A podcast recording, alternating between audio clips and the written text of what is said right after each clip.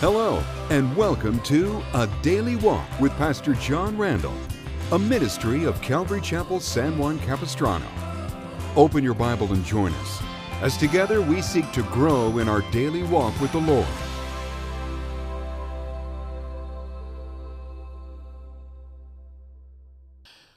When we arrived at the 12th chapter of the book of Romans, the Apostle Paul began to write on the subject of practical Christianity. He explained how a Christian is to live his or her life for Jesus. And it begins by committing all that I am to Christ. And this commitment, it's not partial, it's not half hearted, but it's total, it's complete. Paul referred to this commitment as our reasonable service. In light of all that Jesus has done for me, He gave His life so that I could have life. The least that I can do is now live my life for Him. Next, we discovered that we not only have the blessing of being in a personal relationship with the living God, but we're also part of something that is bigger than ourselves. We're members of the body of Christ known as the church. We are different from one another with a diversity of gifts, but we are all connected to one another and connected to the Lord Jesus.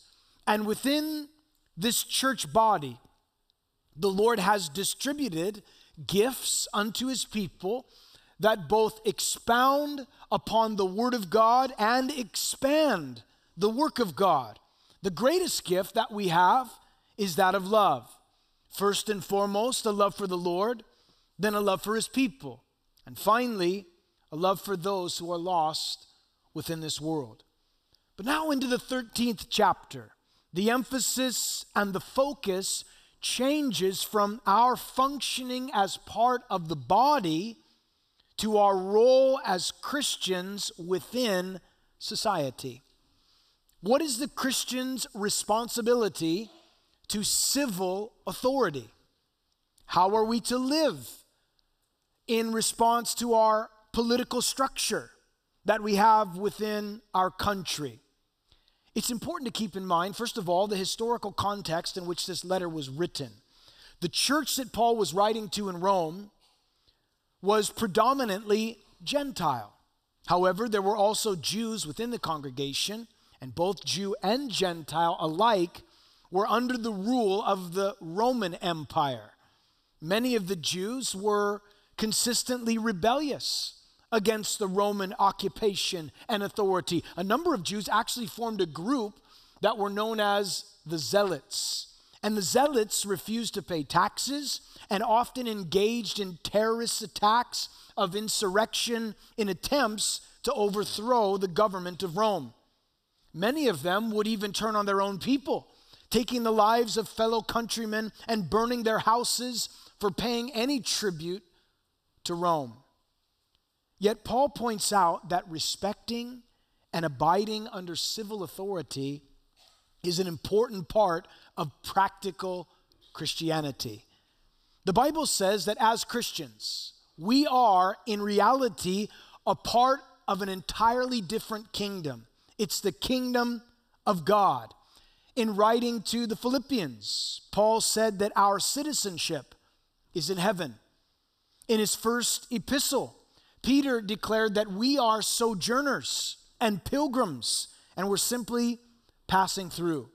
For the believer in Jesus, this earth is a temporary stop on the way to our home in heaven. Like Abraham, we are looking and living for a city whose builder and maker is God. We're longing for, as the writer of Hebrews says in the 11th chapter, a heavenly country. Nevertheless, that does not mean that we are exempt from abiding by the governmental authority that has been placed over us. Now, let me begin by saying that in this context, the Apostle Paul isn't addressing the subject of corruption within the government. And there was corruption within the Roman government. nor is he commenting about obeying God rather than the government if the government goes against God's word.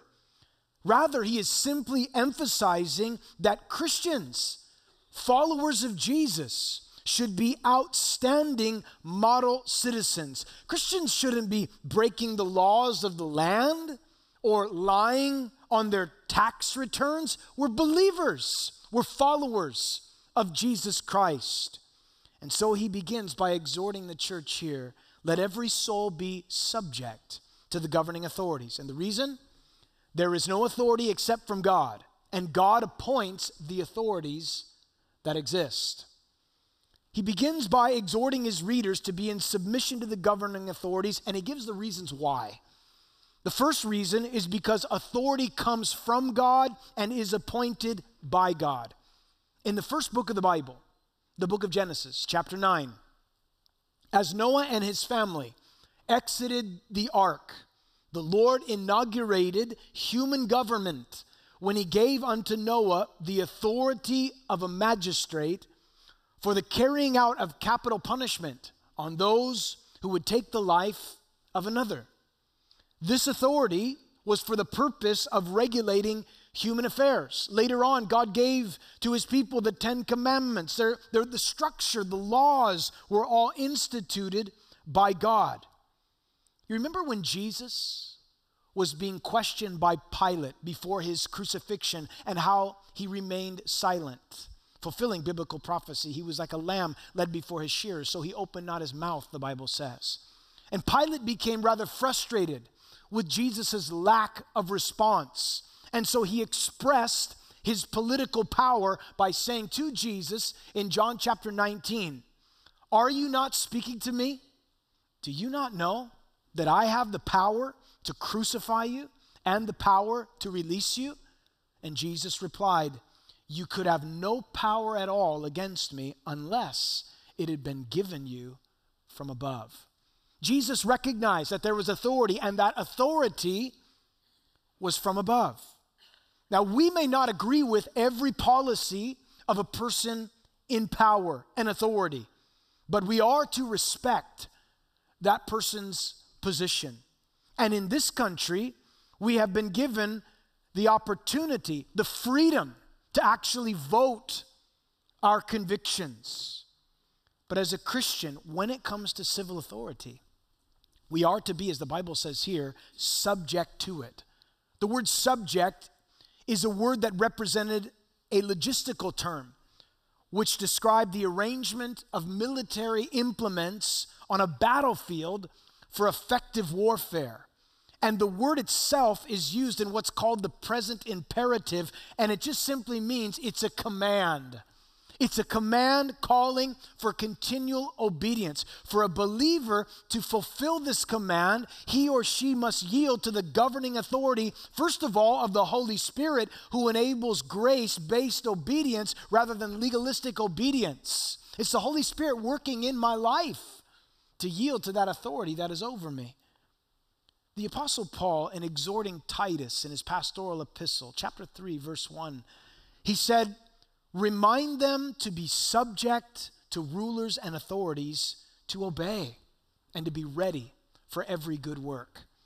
Peter, writing to the church that was suffering persecution, in 1 Peter chapter 2, this is what he said to the believers. He said, Therefore, submit yourselves to every ordinance of man for the Lord's sake whether to the king as supreme or to the governors, as to those who are sent by him for the punishment of evildoers and for the praise of those who do good.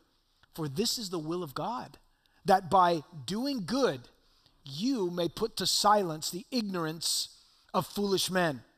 And then Paul wrote to Timothy, and he exhorted the church in 1 Timothy chapter 2 Therefore I exhort First of all, that supplications, prayers, intercessions, and giving of thanks be made for all men, for kings, for all who are in authority, that we may lead a quiet and peaceable life in all godliness and reverence, for this is good and acceptable in the sight of God, our Savior. Because authority comes from God and is appointed by God, we are to yield to that authority. Secondly, if you resist that authority, you will suffer the consequences. Look what it says in verse 2. Therefore, whoever resists authority resists the ordinance of God, and those who resist will bring judgment on themselves. I love Phillips' translation of this passage. Listen to what he says. Every Christian ought to obey the civil authorities, for all legitimate authority is derived from God's authority. And the existing authority is appointed under God. To oppose authority then is to oppose God, and such opposition is bound to be punished. The verb for resist here is used in the present tense, and it pictures one who continually and habitually resists authority and does so as a way of life. If you break the laws of the land, you will either do the time or pay the fine that comes with breaking the law. You'll suffer the consequences. You'll reap whatever it is you sow. If you are trying to secretly break the laws that you don't agree with or you don't feel they're that important to you, you may get, if I may say, busted and you'll be held accountable. Shady business deals, questionable ethics, under the table dealing, those types of things we may try to justify in our flesh, but God will bring them to the light. Now, when it comes to submission to those who are over us, when it comes to being aware of what's going on in our society, I do believe that it is important to be aware, to be informed. I believe we ought to take a stand when it is necessary, that we ought to write letters, sign petitions, contact our congressmen, vote our convictions in order to make a difference. In fact, shame on us if we do not exercise the liberty and freedom that men and women have died to protect. Amen? Listen, I have traveled to other parts of the world where people are longing for liberty and have no access to it. But when we express those differences, we do so within the context of being upright, godly, law abiding citizens. We should vote, we should express our beliefs. Let me also say that I do believe that there can be the tendency to exchange the purpose of the church, which, by the way, is to be advancing the kingdom of God and we have taken on the task of trying to moralize a culture. We're trying to change the outside of society rather than changing the hearts of the individuals within the society. Friends, there is no legislation that can be lobbied for or put into law that can change the heart of a man or woman. Only the gospel of Jesus Christ has that kind of power.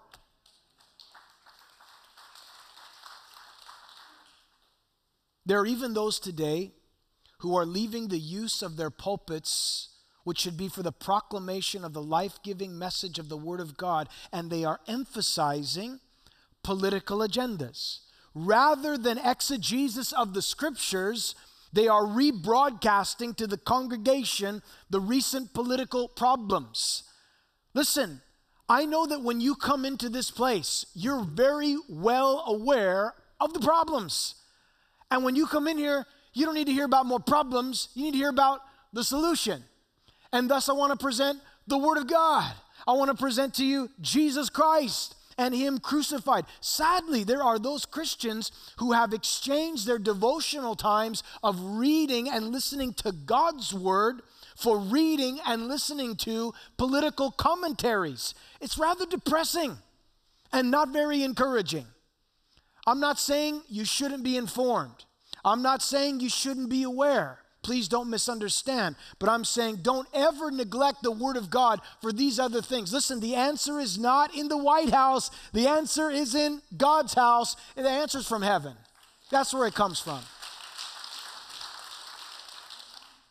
And our task, it's always been, and it will always be, as the church, to proclaim the gospel of Jesus Christ. When Jesus walked the earth, when Jesus was born into this world, the government was worse than it is now. When the apostles were there in the book of Acts, and it says they turned the world upside down, what were they doing? Preaching and teaching the Word of God, empowered by the Holy Spirit. The amazing thing to me is that, in light of the current governmental, political situation of Paul's day, Paul wasn't organizing picket lines. Paul was not encouraging people to political activism. For one thing, if he did, they would have all been killed. Rome didn't put up with any form of insurrection. They didn't have that freedom, as it were. Although Paul did use the law to his own advantage. You remember, when he was being tried unlawfully, he said, as a Roman citizen, I appeal to Caesar. And to Caesar he went. I mean, he used the law when he needed to use the law, and we should too. It's there for a purpose. But, folks, listen I'm not losing sleep over coming elections. I am not stressing over the current political system and all that the media reports. I pray for those who are in authority. I desire to be salt and light in my own community. I know that God says that all power is ordained by Him. I don't have to fear. God is working sovereignly behind the scenes to fulfill His ultimate will and purpose. I want to be a godly, law abiding citizen, not a militant vigilante. That is not what God's called me to be. Now, having said all that, let me add the balance by saying that a case can be made from Scripture when there are moments in time when there is a higher law that must be obeyed. The law of God supersedes the law of man. Let me give you examples. First of all, from the Old Testament, Exodus chapter 1. When Pharaoh decreed and commanded that all of the midwives drowned the newborn babies of the Jewish people. They refused. They hid the children. They protected them. They would not put them to death. They stood in the gap, listen, for the unborn. And God blessed them for it. Folks, we need to be people who stand in the gap for the unborn. Listen, amen. A voice for the voiceless. I think of the book of Daniel. When Daniel went into Babylon, and the statue was built. Shadrach, Meshach, and Abednego were commanded that when the music played, they must bow down. They said, We're not going to bow, king. Play on. We're not going to bow down. And they were thrown into the furnace, and God delivered them. In Daniel chapter 6, you remember that the wise men who were plotting against Daniel went to the king and they said, Hey, king, we got a great idea. We were thinking about putting out a decree that no one pray to any other God except to you. What do you think? I think that's a great idea, he said. He signed the paperwork. But they knew that Daniel prayed three times a day. And so when Daniel heard the law that was given saying, You can't pray, what did he do? He opened up his windows, got on his knees, and prayed. Got thrown into the lion's den. But there was another law that superseded the law of the Babylonians and the Medo Persians and Rome and that is to obey God. What about the New Testament? Think about in the book of Acts, following the healing of the lame man there at the beautiful gate at the temple. Peter and John were taken in to stand before the Sanhedrin. And they told him, We told you not to preach in that name anymore. Remember what they said? Acts chapter 4 Peter and John answered and said to them, Whether it's right in the sight of God to listen to you more than to God, you judge. But we cannot but speak the things which we have seen and heard. Second time, Acts chapter 5, similar situation, this time put into prison for preaching. Then they were brought before the Sanhedrin and then afterwards they were beaten. But in Acts 5:29, Peter and the other apostles answered their accusers and they said, "We ought to obey God rather than men." And that is true. There are occasions when we choose to obey God rather than men. But folks, listen, generally speaking, and in the context of this epistle, generally speaking, what Paul is writing about here is we are called to submit to the authorities that are over us. Christians should be model citizens for others because we realize the authority structure was appointed by God. Secondly, that to disobey authorities, to resist them, is to suffer the consequences. But thirdly, folks, we obey the laws and we live uprightly in a society. And you know what that does? We have nothing to worry about in one sense. For notice what Paul says For rulers aren't a terror to good works, but to evil. Do you want to be unafraid of authority? Do what's good, and you'll have praise from the same. He's God's minister to you for good. But if you do evil, be afraid, for he does not bear the sword in vain. He's God's minister, an avenger, to execute wrath on him who practices evil. Have you ever had that experience of being late? Perhaps you overslept. Your alarm didn't go off. And you know that you're going to be late for work. So what do you do? You run out the door, you get in the car, and you put the pedal down. And the whole time you're driving, weaving in and out of traffic like a NASCAR race racer. You're doing a lot of praying. Prayers like, I hope there's no CHP officers out today. Lord, please don't let me get pulled over. Why? You're afraid. You're panicked. The whole time you're looking in your rearview mirror in terror because you know if you get pulled over, you're going to get written up for how fast you were going. All right, true story this morning. It's early. I got to get to church. On my way, I was going a little bit faster than you're supposed to go. I don't remember exact speed, but I know it was over and I saw on the side of the road. And now they don't ride in cars anymore. It's hard to recognize. It's an SUV, it just throws you off. And I saw it and I was like, whoa, back it down, back it down, back it down. You know, I, fortunately I saw it. But, you know, it's a reminder. I was in terror for a second. Another example is if you're driving and a light turns yellow. Some of us think that means punch it, speed up, light speed. But before you hit that light, it turns red. And what do you do? The first thing you do is you look for a policeman. In your rearview mirror, you're, looking, you're just like, your, your head's on a swivel. Do you see? All right, we're good. And you don't do it again until the next yellow light. You realize that this is, you don't want to be afraid, driving in fear. Or Again, I'm sure nobody here does this, but if, if you're coming up to a place and you realize you miss an exit and you want to make a U turn, but there's a light that says no U turn, why? Why? Why? We question it. And we can even justify. You don't think Jesus would have put a U turn sign on this? It's right for me to obey God rather than man.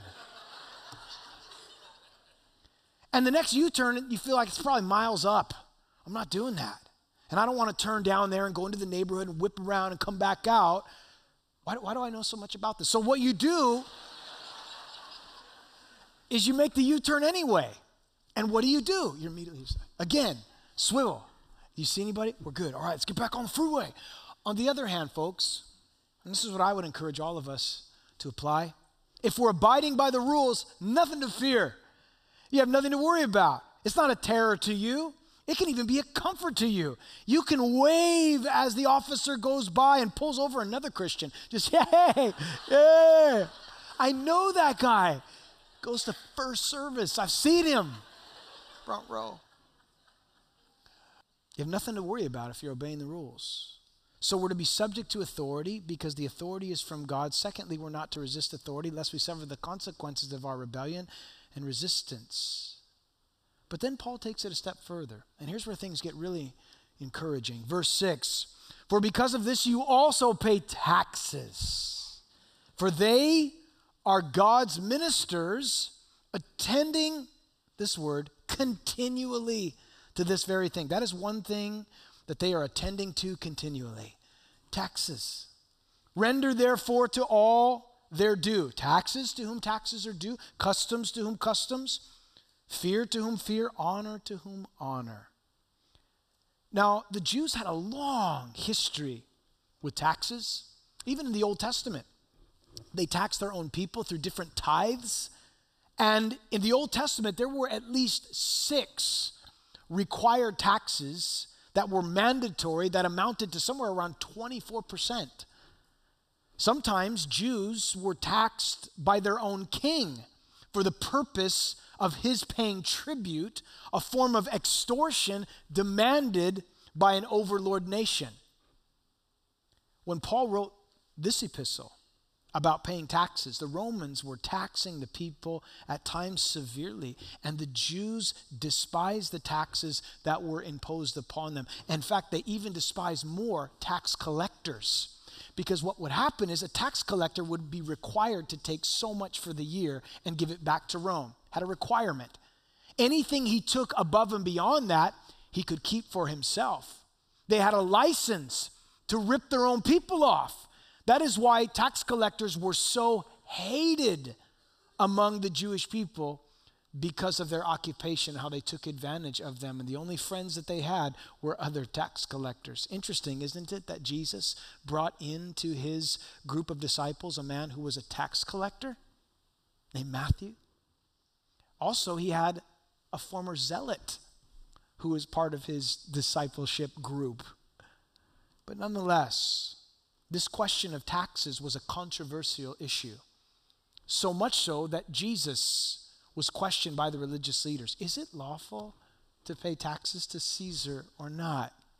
And the reason why they asked Jesus that question, they thought they had him on the horns of a dilemma because if Jesus said, Yeah, you should pay taxes to Caesar, they'd say, Ah, he's pro Roman government.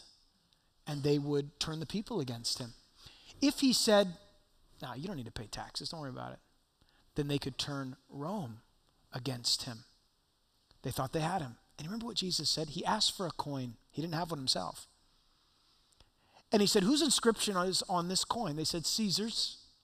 Jesus said, Then give to Caesar what belongs to Caesar and render unto God what belongs to God. Thanks for joining us today for A Daily Walk with Pastor John Randall. You'll find us online at adailywalk.org. That's a good place for resources to help you grow in your daily walk. If you'd like prayer or have questions or comments you'd like to share with us, our email is a daily walk at gmail.com. You can also reach us by phone at 877 242 0828. That's 877 242 0828. To watch today's message again or any message you may have missed in the series, download our free app. Simply search CCSJC. Be sure to stay tuned with Pastor John on Instagram at John P. Randall and on Twitter at PJ Randall 7. Make sure to join us next time when we'll again open the Word together, seeking to apply God's truth to your daily walk.